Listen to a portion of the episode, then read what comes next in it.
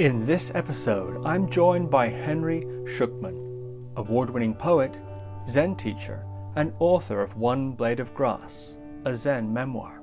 In this interview, Henry discusses his upbringing in Oxford as the son of a Don and a graduate of the illustrious Dragon School, and how in poetry he found the liberating aspect of literary life. Henry reveals his first awakening experience, the breakdown that occurred thereafter, and how finding meditation saw him begin a quest to deepen his spiritual life. Henry discusses the importance of finding a teacher, how he overcame a childhood learned distrust of men to do so, and why his Zen practice brought an end to his professional writing career. So, without further ado, Henry Shukman. Henry Shukman, welcome to the podcast. Thank you very much for having me. Henry, thank you very much for being willing to be interviewed, especially in the midst of your your recovery uh, from a concussion. Yeah. You know, because of your recovery, we do have a limited time, and so I would encourage people who are listening and anyone who's going to find this conversation interesting, which I think will be most people, to seek out Henry's latest book, One Blade of Grass, which is his biography of his journey uh, as a Zen practitioner. Fascinating read, so I thoroughly recommend that. That being said, perhaps first of all, Henry, if you could set up a little bit your upbringing and the context in which you were raised. It's the sort of context that I think movies are made of and books are written about, and there's a lot of, I think, uh, uh, I suppose, romance perhaps at the idea of the sort of upbringing you had. Perhaps you could talk about that aspect, but also it wasn't without its difficulties. Yeah. Okay. Well, thank you very much, Steve, and uh, I appreciate very much the kind words on the book. Actually, thank you. Um, basically, I you know I grew up in Oxford, England. Both my parents were professors, and uh, uh, I so that was you know it's a beautiful ancient medieval city, and um, it was very uh, wonderful place to grow up in many ways. Um, I had a um, a, a, difficult uh, skin condition from the age of six months, which was uh, uh, present right through into my 20s, actually. And uh, it was it, eczema was the condition. I had it very severely and was uh, from time to time hospitalized and uh, so on. So it was quite a, a difficult thing to grow up with and probably, I imagine, very traumatic, you know, when I was uh, young. I mean, even an infant, I had to be separated from people and stuff like that, and um, so it was it was uh, difficult in many ways. But I also had this beautiful, yes, uh, uh sort of situation with uh, you know a very um, um, uh, literary kind of milieu that I grew up in. Where books were everywhere, and I was I found my way to poetry as a young as a young teen, and um, I also had uh, summers where um, I I and some friends of mine we we we got into kind of roving around the countryside north of Oxford. We'd just you know put on a backpack. This is age 13, 14, 15 and spend days on end just sort of wandering the hills and fields and you know sleeping by hedgerows and under under trees and and uh, cooking for ourselves and and you know uh, really living a, a kind of um, idyllic maybe a little bit wordsworthian kind of childhood among the hills and fields. And that was that was fantastic. And in a way we were inspired in that by our love of the uh, chinese poets. You know there are these wandering poet monk types from uh, Tang dynasty China, so going back to 8th, 9th, or 7th century in China, figures who would uh, kind of leave home and wander through the mountains and gorges and write poems. And the, the idea of living a life where, you know, you, you just sort of, uh, you, you really didn't have a destination in mind. You were free to uh, experience this moment without trying to reach somewhere else and that that openness to now allowed these poets to um, to you know really experience where they were and uh, and w- to the point where their appreciation was acute enough that it would want to express itself in a poem. That that was something that you know I and and particularly a friend of mine, actually a great poet called Sam Willetts, who uh, has one book out, and he and I grew up doing this kind of thing together with some other friends. But that that feeling of belonging, discovering a sense of belonging in the landscape, you know, and and somehow a, a, a, kind of you know sense of beauty would well up and would want to find words and it was it was you know it was it was kind of beautiful to to be able to do that. And i would i would be um wrestling at the same time with this eczema thing because it it didn't you know it, it really I, I, was supposed to try to keep it you know, you know clean and and not get it infected. All the time it was a kind of a battle and and I would I would um when we got out on the land like that, there was always a sense of sort of liberation because I'd like I screw the eczema. I'm just gonna, you know, I can't I can't be restrained by the protocols I'm supposed to follow. I got to do this thing, you know, and and I and it would, it would be really beautiful for several days, and I come back and then kind of kind of have very very sore parts of my body I had to tend to, but it didn't matter because you know we'd had this deep, rich sense of of um, engaging with life. You know, yeah. So is, is, that is that a little sense of it, Steve? Do you think? I've, yes, I, th- I think so.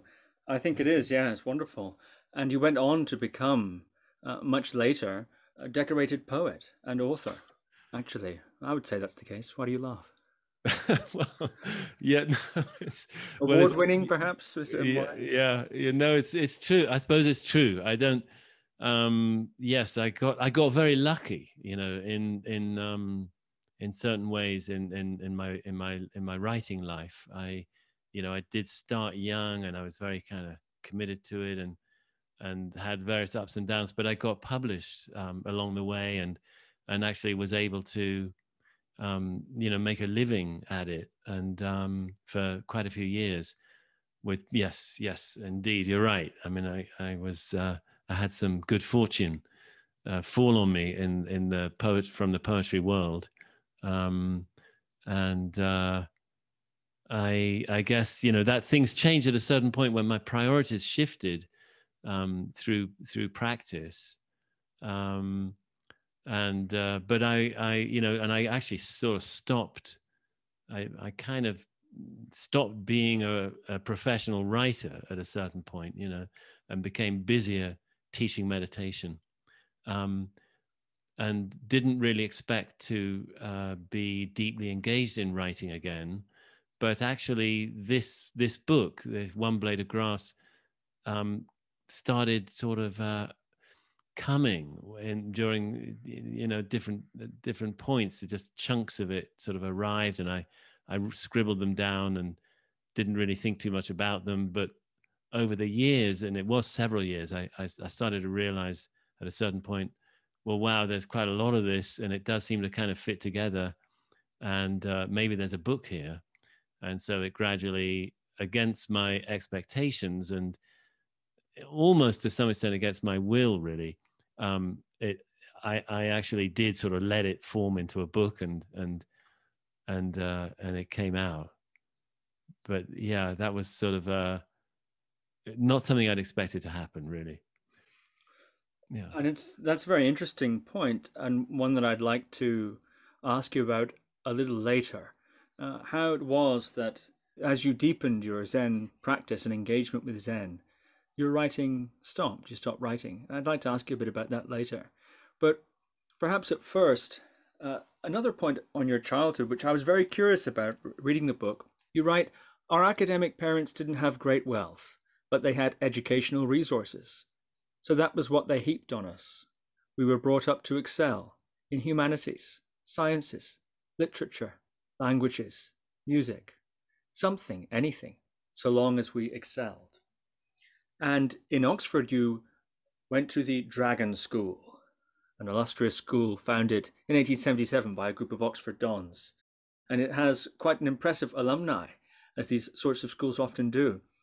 I'm wondering if you could explain a bit about the school, its ethos, and so on, and what it was like for you to study there? And also, in a certain sense, if you feel that that aspect of your childhood equipped you or influenced your worldview, um, perhaps equipped your intellectual or personal capacities in some way that became relevant as you deepened into your Zen practice? Yes, yes. Thank you for asking that. Um, when I was at that school, it, it was a remarkable school. I, I, I, think I know it's still going strong, but I think it's changed in some ways. It, it, back then, a lot of the kids were the children of, of dons at Oxford. Um, there was a certain number who were, you know, boarding. There was a bit of a division really between the day kids who were children of Oxford professors and the boarding kids who came from elsewhere and tended to be kind of, you know, more um, well from a slightly different world. They were tended to be more aristocratic or you know, country country squires kids kind of thing. Mm-hmm. And the worlds were a little bit separate of these two categories.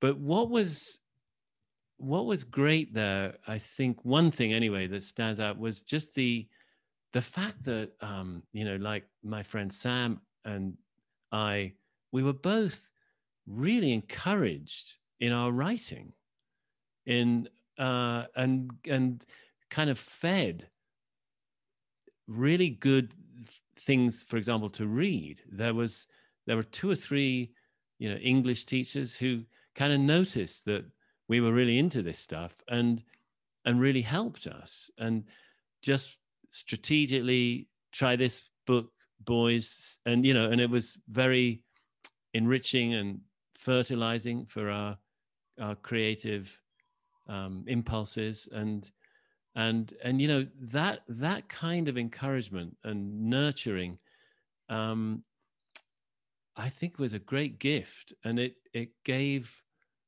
um, well me and and and sam and many others i think too you know sort of a confidence or a trust or something that somehow it was worth trying to pursue um, the livelihoods and and the vocations that we felt called to. And mm. I, th- I think that was a, a precious thing.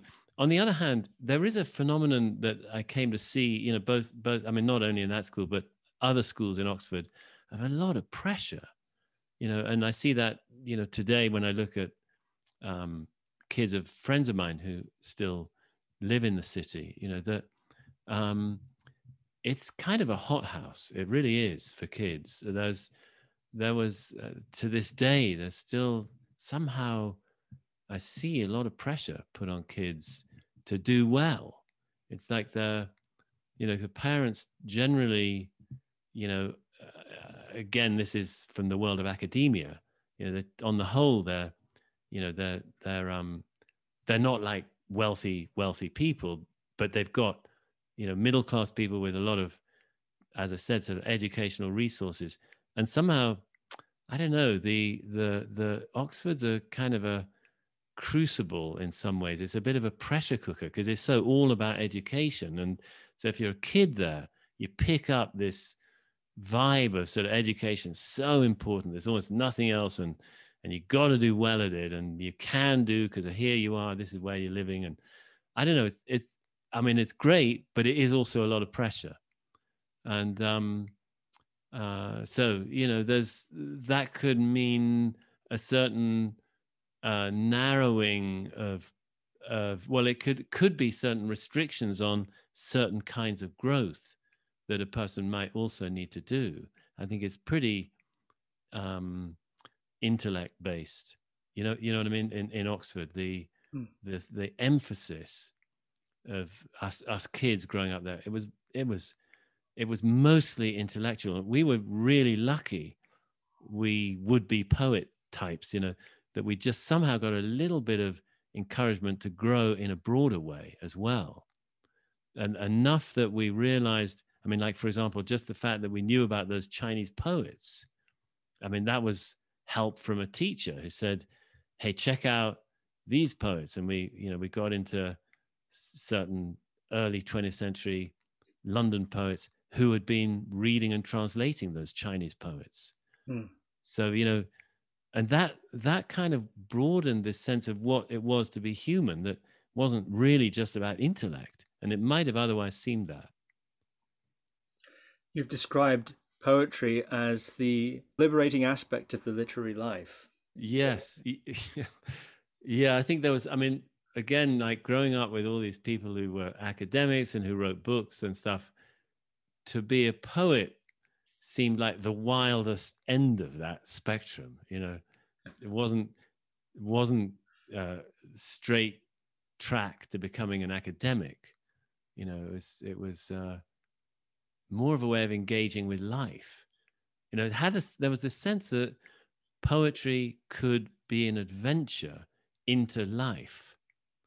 That was something that I remember feeling keenly that poetry could actually somehow create a more intimate um, contact with life, with the moment at hand. If you just, it would it would turn on this sort of appreciative um, capacity. This this the search for beauty, knowing that there's beauty to be found, because because you know that's what poetry primes us for. It primes us for beauty. You know, so knowing that there's beauty to be found, it reorients how how one lives. If you if you know that, and if you're uh, if you're you know you're, if you're on the hunt for beauty, and then when you find it, you want to appreciate it and you want to you want to somehow express your appreciation of it. It's a way of um, loving the world and and and and you know like writing a love letter to the world. You know i mean uh, uh, maybe it sounds like i'm kind of surely oversimplifying what a poem can be but on some level it includes that you know they say poets mourn and celebrate in equal measure you know? Um yeah.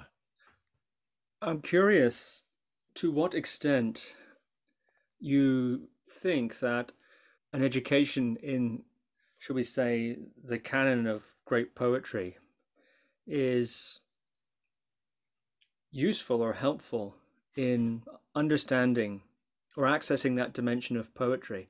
And what I mean by that is that poetry, if, you, if I think of someone like T.S. Eliot, for example, whose work is soaked with references, uh, references across many cultures, certainly drawn from the Western canon of you know civilization and religion and references and so on.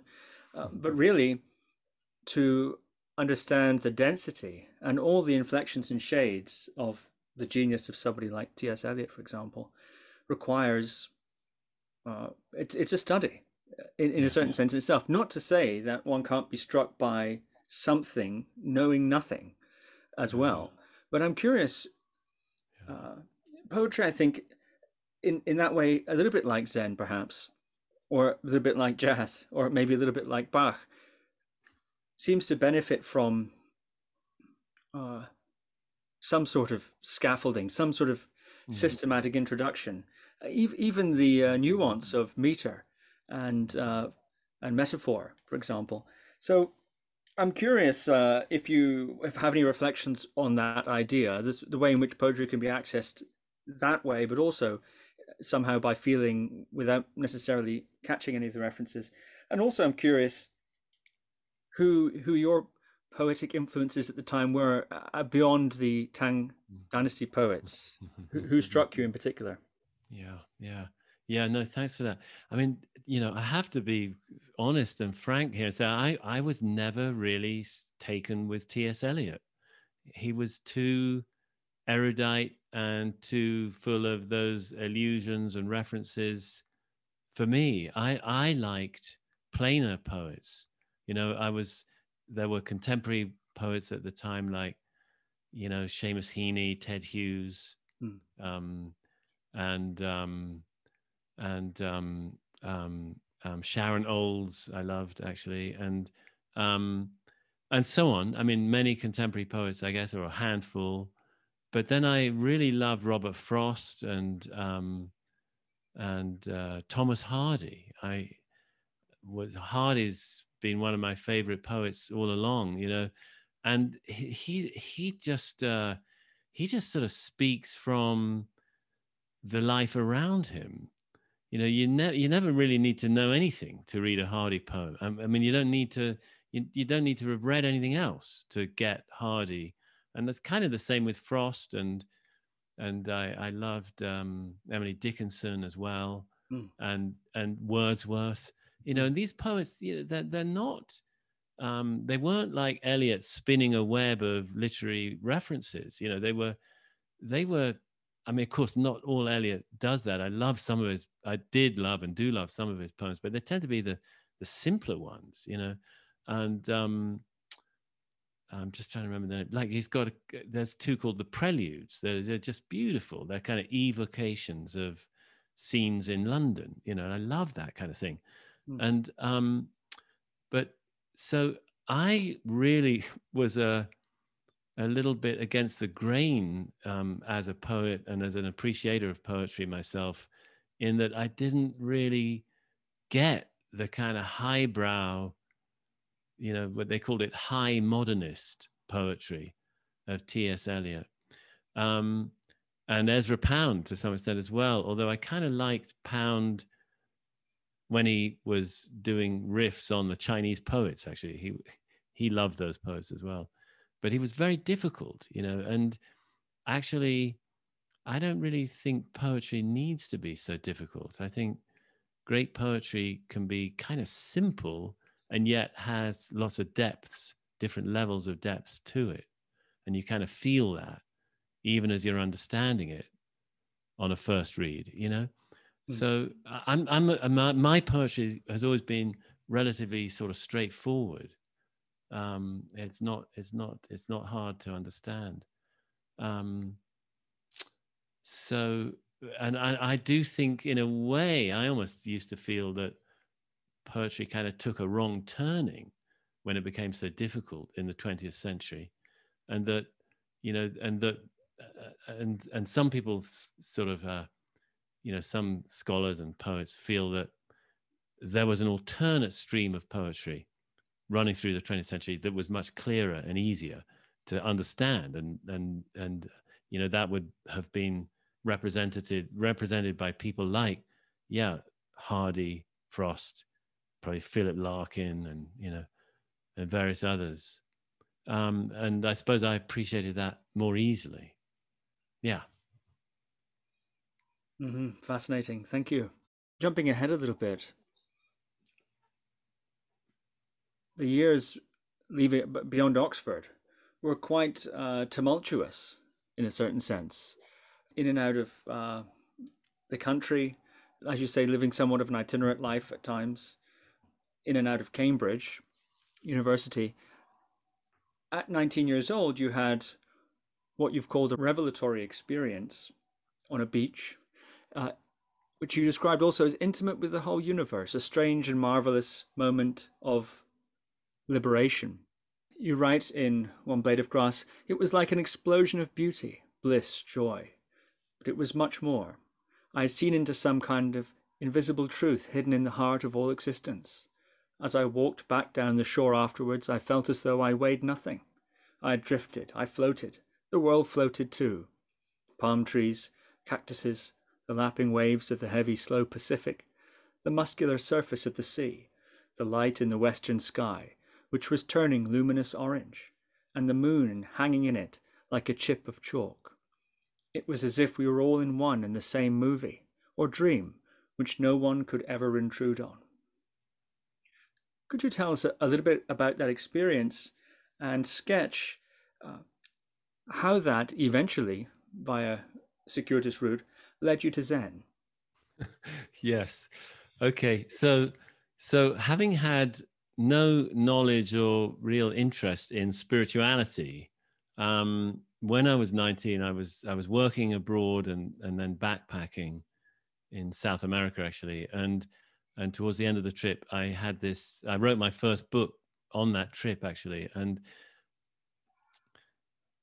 uh, at a certain point, I was yeah, I was on a beach and on my, all on all alone actually, nobody else around, and late afternoon, and looking at the sun lowering in the sky and looking at the the sunlight on the water, and suddenly, you know, I I I, had an experience that I, I you know I had no idea what it what it was at the time but it was uh, uh, uh, but in retrospect it it clearly was some kind of you know sudden awakening. But i didn't i didn't have any language like that back then. All that i knew was that i suddenly was no longer an observer separate from what i was looking at.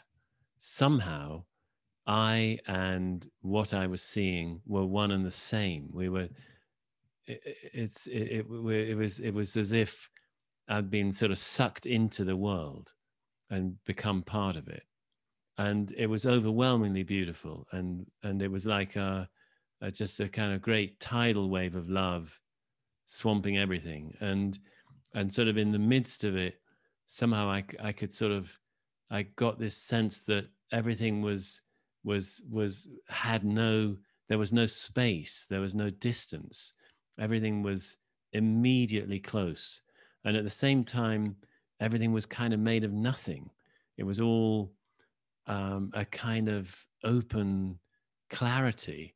And it, it, was you know it was it was just utterly overwhelming. And it kind of um i suppose sort of you know faded a little bit you know and i kind of kind of some part of me sort of came back there was sort of could at least register what what what, is this? And it was and at that point i remember just being overwhelmed with this sense of of love. It was like uh just um discovering that everything was universally loved or something. It was just just just incredible and beauty and relief and and and belonging. Of this feeling of of being part of everything had such a such a powerful flavor of belonging. And um, and and and I I felt that I my life was fulfilled and it was as if I'd fulfilled the purpose of my life without ever having known that it had a purpose. It was kind of what it felt like. And and certainly not yet having been in search of a purpose. It, it was as if it all came at once, and and I could have died after it quite quite happily. Um, and that kind of um, you know, of course, it the, the intensity of it, the vivid intensity of it, sort of faded over the days, and um, but a, a, a buoyancy, a lightness, a emptiness of self, and of of somehow everything being a bit transparent that that kind of lingered for weeks. Um, and but then i went home and when i got home i had a really hard time. I i i had uh, actually um, i came home and almost immediately was was uh, um, was knocked over by a kind of some kind of breakdown and just tumbled into despair and that was that was a combination of things you know? I think one thing was that i'd never actually understood that you know elements of my childhood have been quite traumatic. The skin thing i talked about already but also there's a very difficult divorce that my parents went through and very it was very difficult for several years and and um and that was when i was you know a young kid and the the unhappy side of my childhood that I'd somehow managed to freeze out or keep at bay or something. When I got home in this state of of great openness, you know, and just very sort of tender and open and full of love, I I had no defenses against the things that I had held off as a kid, and they just sort of swamped me, and I was really uh, very very uh, unhappy and and um, very contracted. I mean, v- looking back on it through the lens of trauma, I've done quite a bit of somatic trauma work over the years, and you know, I, I feel I was I was sort of re-traumatized on re-entry to home, and but I didn't have again language like that then. I just felt that I'd made a terrible mistake in coming home, and um, and lived with this sort of grating sense of having made a terrible error for for several years, and kind of managed to get through college and actually began a a postgraduate, uh, well, a PhD. Um, uh, that didn't I didn't finish it, but I got started on it. But but always with this sort of sense that you know half of me was absent and and lost, and that I was never going to get it back. A real despair. It was a kind of lingering backdrop to life, and you know that that was um, that's that started to shift when a friend encouraged me to start meditating. And somehow I just decided to take it seriously. I think I was 24 at the time. And um, and it was TM, which was uh, uh, the most uh, probably the, the the the the best known form of meditation back then. This was the I guess the late 80s in London. Mm. And I started doing TM religiously, 20 minutes twice a day. And it was it was really uh, very salutary. And I started to unwind a little bit my my ragged um, by the way i didn't mention this but almost as soon as i got home back when i was 19 my eczema came back you know it had been there'd been a reprieve while i was away on that gap year. And then it came back and anyway so once i was doing the meditation a few years on my nervous system just started to unwind a little bit and a little more space a little more fluidity tasting ease a bit more i started to sort of i'd been so wound up and and and so sort of caught in negative cycles of thinking and stuff just to have a little bit of space in each day um, made a huge difference. And actually, you know, at a certain point, I kind of uh, was then encouraged by another friend to start, you know, coming coming to a therapy group that she was part of, and and I began a, you know, quite a long healing journey, and um, and it's been really the sort of theme of of much of my life was kind of um, how does if you have an opening like that experience if you have a a, a strong awakening of some kind you know how do you live it? And it was in the context of that search that i stumbled across zen um, and realized somehow that zen knew the answer to that question that zen was concerned with that question and um, I believe eh, that was a correct assessment. That I think Zen is is it knows about awakening, and it is concerned with how to live it. That it's not enough just to awaken. Uh, I mean, maybe for many it is, but for some of us it isn't.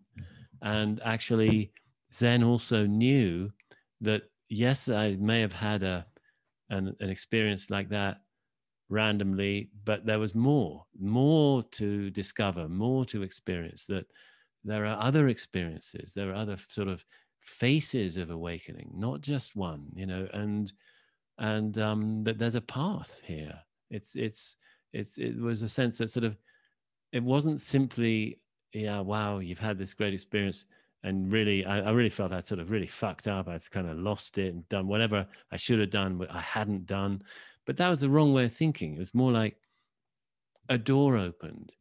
And actually, yeah, maybe I didn't go through it in some sense, but you can go through it and that's not the end the path goes on and there's more thresholds and more discoveries and it was it was it was wonderful to find a path of a kind of training that really sort of understood this dimension of growth for a human being, namely in awakening and its integration into life. And so that became uh, my my primary path of practice while also you know carrying on with my sort of worldly life and career mm. and relationships you know you described yourself as a skeptical rebellious guy who didn't like teachers. In your book you write now that i'd finally concluded i needed a teacher i'd underestimated what was involved in finding one. I was my own man authority free i didn't like teachers. They scared me. They were like my dad when i was a teenager. They found me lacking, distasteful. They made me feel ashamed. My response had been to do without them. And later in the book, you write, I was a lone wolf, snarling with distrust. Can you talk a little bit about that process that you've described there, those uh, reactions to teachers? They found me lacking, distasteful, even. That's very interesting uh, choice of words and why it was that you decided you needed a teacher, and how it was that you found one, and what difference or impact that made in terms of your own path. Yes, thank you, thank you for quoting that. It's it's it's, it's lovely hearing you read these passages actually because they they strike me in a new way when I hear them read by you. I think you read them very well, and I, I sort of hear things in them I hadn't kind of noticed somehow. You you bring them to life. Thank you for that um, I, you know, I I was yes, I was I was uh, I didn't I just didn't trust. I mean, really, almost I could say I just didn't trust men. You know, and I, I didn't really, in a way, I didn't really know that. You know, I and obviously, I mean, you know, kind of psychologically, it came from my dad having having in some ways abandoned me when I was seven years old, and and um, and I never had really sort of felt that wound, let alone healed it, until later, and so probably I was projecting every time I met. I mean, for example, there was a Zen monastery I used to go to for retreats quite regularly, and the kind of the next step would have would have been to sign on and become a student of the the guy who ran it. And I was often feeling like I was on the brink of doing that. And there'd be a kind of sense of it being quite a positive thing to do. And something would make me recoil from doing it. It was just a, a distrust that, you know, I, I don't know, can, can I, can I really put my my growth, my development, my, you know, and uh, not even exactly knowing what my development and growth might be, but whatever they might be, can I really put them in the hands of of somebody else, uh, uh especially a rather authoritarian man um, who ruled the the monastery with a, with a kind of an iron fist, you know, and it, it just didn't feel you know sometimes it would feel like a positive thing and then it just it just didn't. It, it would just feel ah i can't do this and and i did anyway i didn't and but this with this went on with that place and various other places i visited and always trying to see can i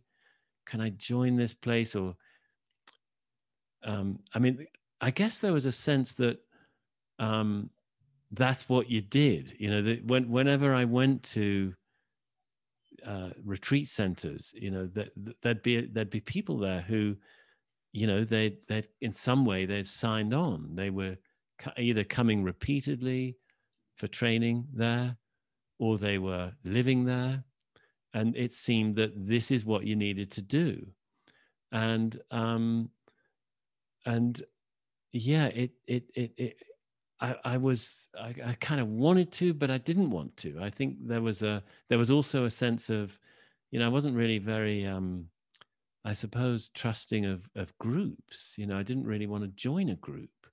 I I, I kind of liked um, I, I, liked being, you know, sort of uh, my own my own person. You know, and and um, what happened, I, I, can just jump to the conclusion really, was that at a certain point, I just, I just met a teacher in a center who it just felt like there was no issue.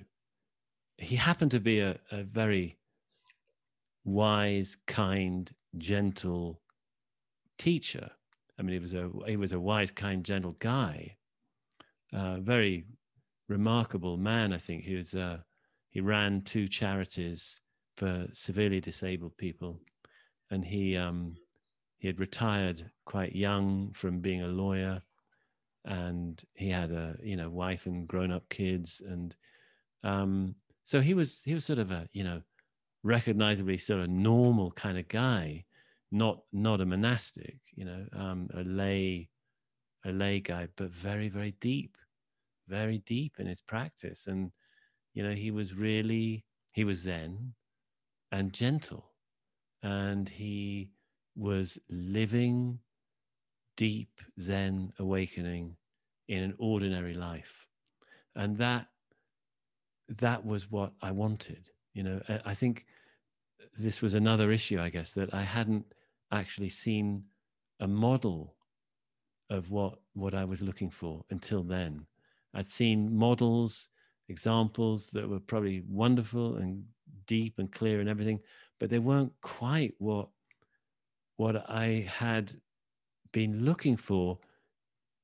Although I I didn't know enough about what I was looking for even to be able to articulate that at the time. But when I met this guy, John, um, it was, um, there just sort of wasn't an issue about it. He, you know, for one thing, it wasn't a residential center. He wasn't, he was showing up there every two weeks to, to meet with students and give a talk and sit. Uh, so there wasn't really a, an arena in which he could exercise a big power trip. You know, it, it was, he was coaching people if they wanted to be so coached. And um, that just seemed like healthy to me. And like there wasn't really, um, there wasn't a great issue about, you know, is he to be trusted? Well, it, it sort of didn't matter. I could trust him to whatever extent I did at that time. And because he wasn't asking for very much, he wasn't asking for anything. It was simply, I show up here every two weeks. If you want to meet with me, you can, and I'll offer some training. And he also uh, was interested that I'd had, by that point, I'd already had sort of two rather striking experiences. That first one, and then another one, and and he was interested in that, and he he sort of knew what to do next, and so it was kind of it was lovely it, I felt so fortunate um, to to be. I mean, I, I really think uh, it's true. When the student's ready, the teacher appears. I think that was that was true for me. That some sense I hadn't quite been ready before, or the right teacher hadn't appeared. It doesn't really matter, you know. Yeah, is Steve? Have I said enough on that? Do you think? Is that?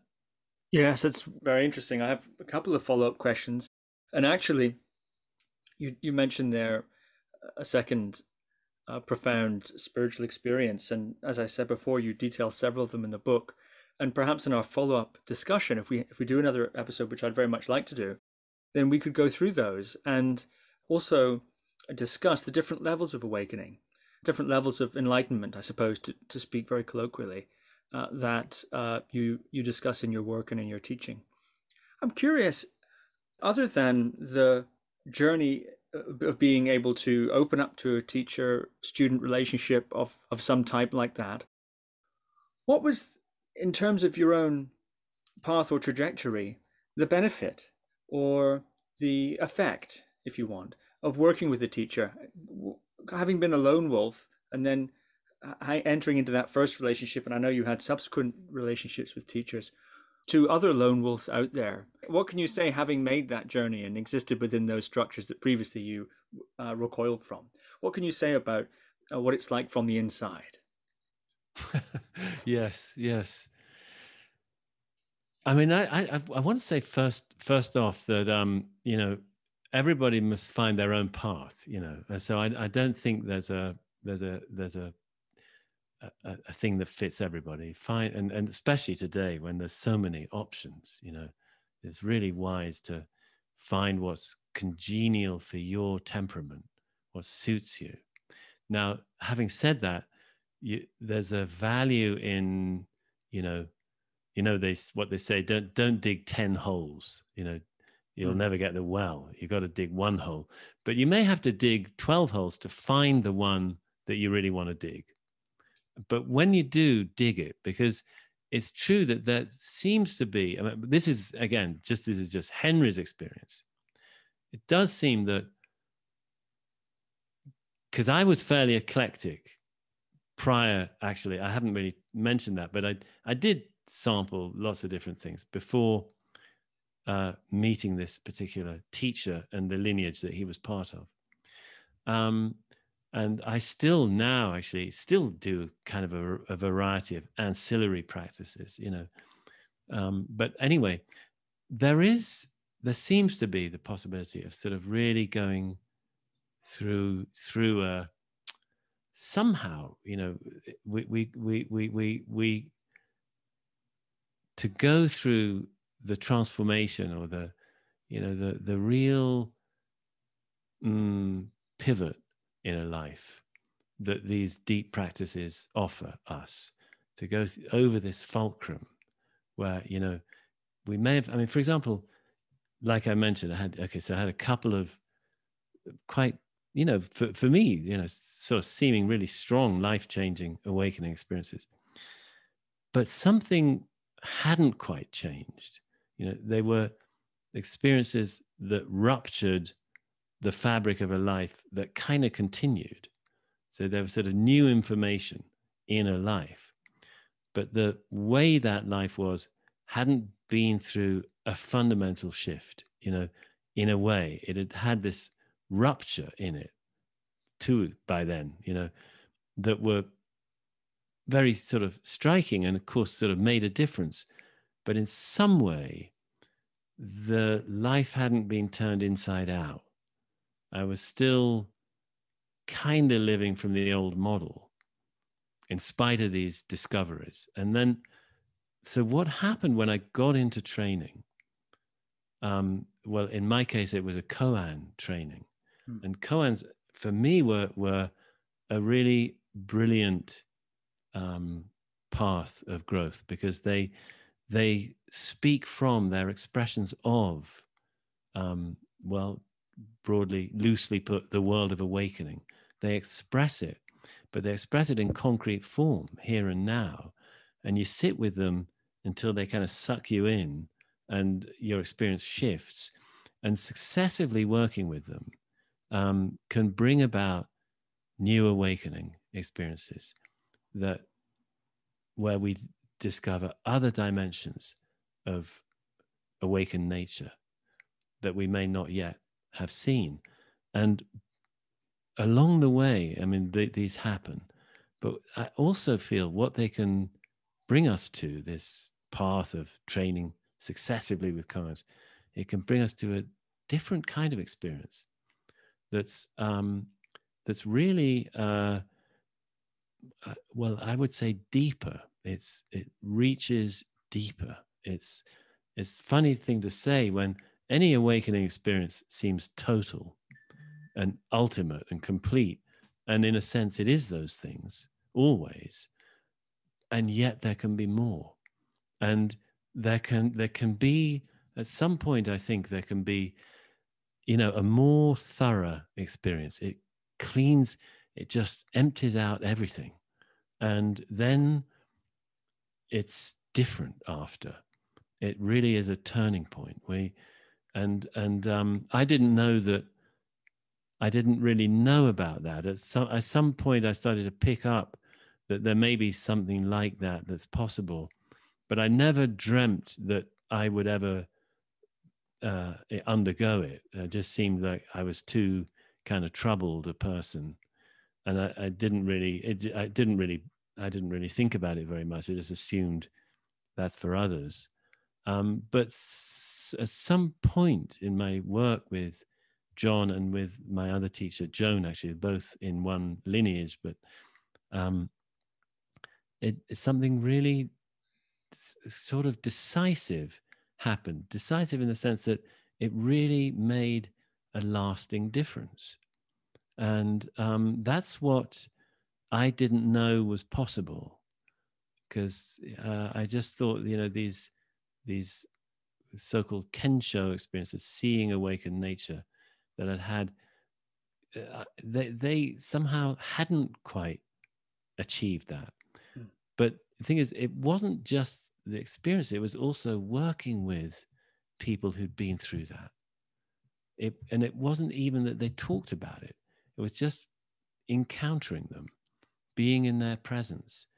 You know, over years and working with them as their student, doing what they said, you know, sit with this koan, come and see where you get with it, come and come show me. You know, you have to show the koan in a way with the teacher doing that.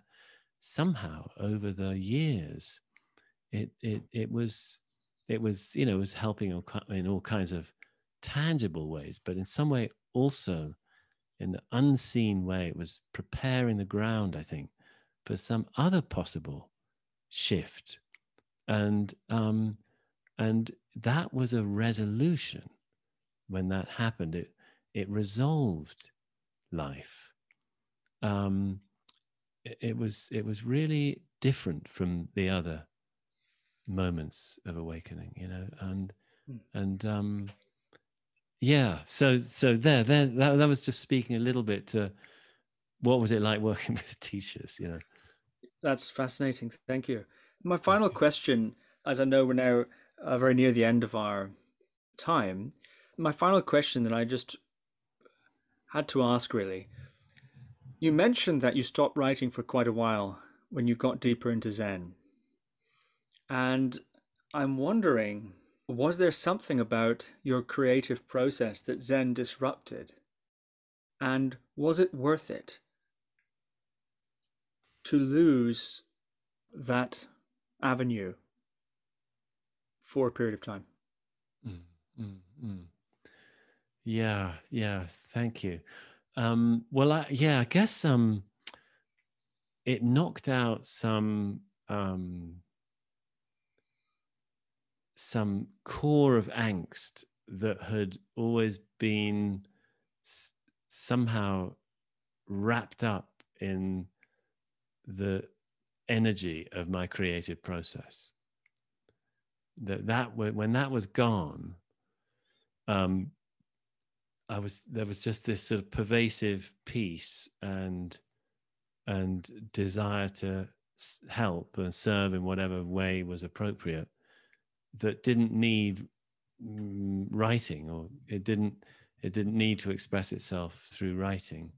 And so um, it was actually very liberating for me to be freed of that for a while.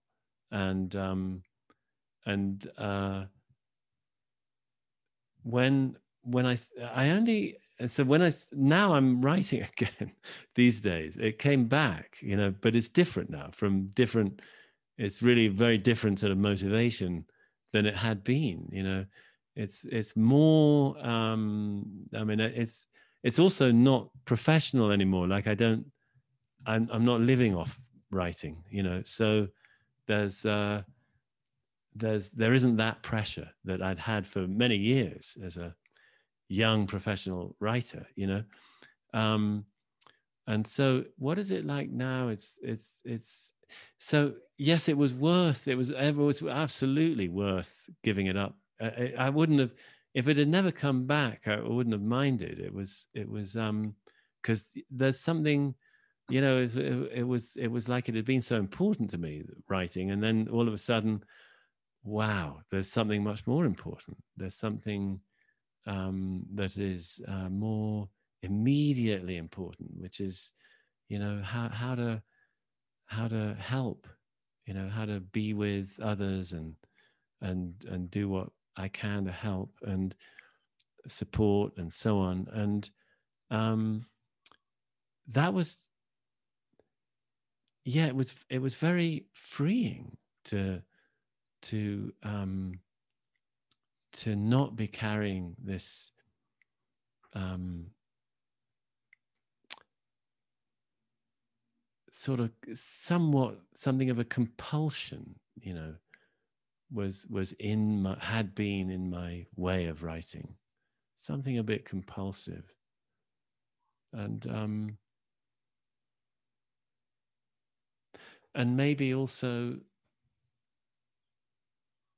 what what I had been wanting to express through writing was now being expressed in every moment anyway. Just by living, there was this sense of an amplitude of expression, the universe kind of thing expressing itself so fully in just walking across a room.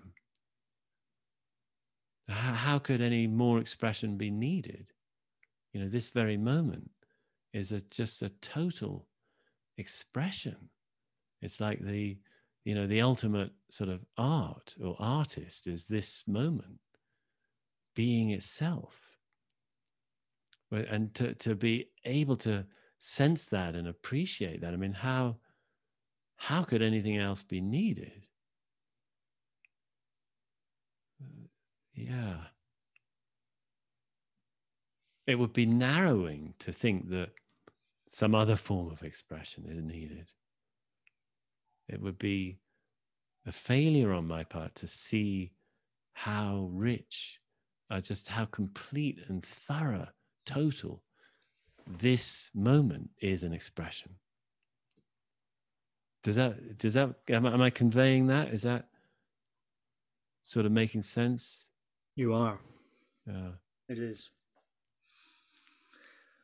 Well, Henry, thank you so much for this conversation.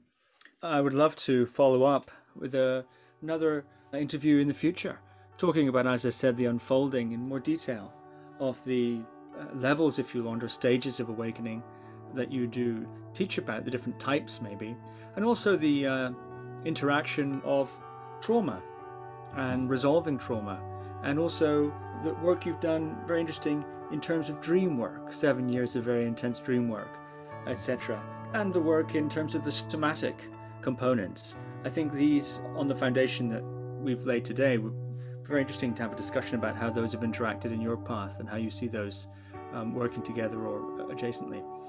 So, Henry Shukman, thank you very much. Uh, thank you so much for having me. A real honor to be with you. Thank you for listening to another Guru Viking podcast.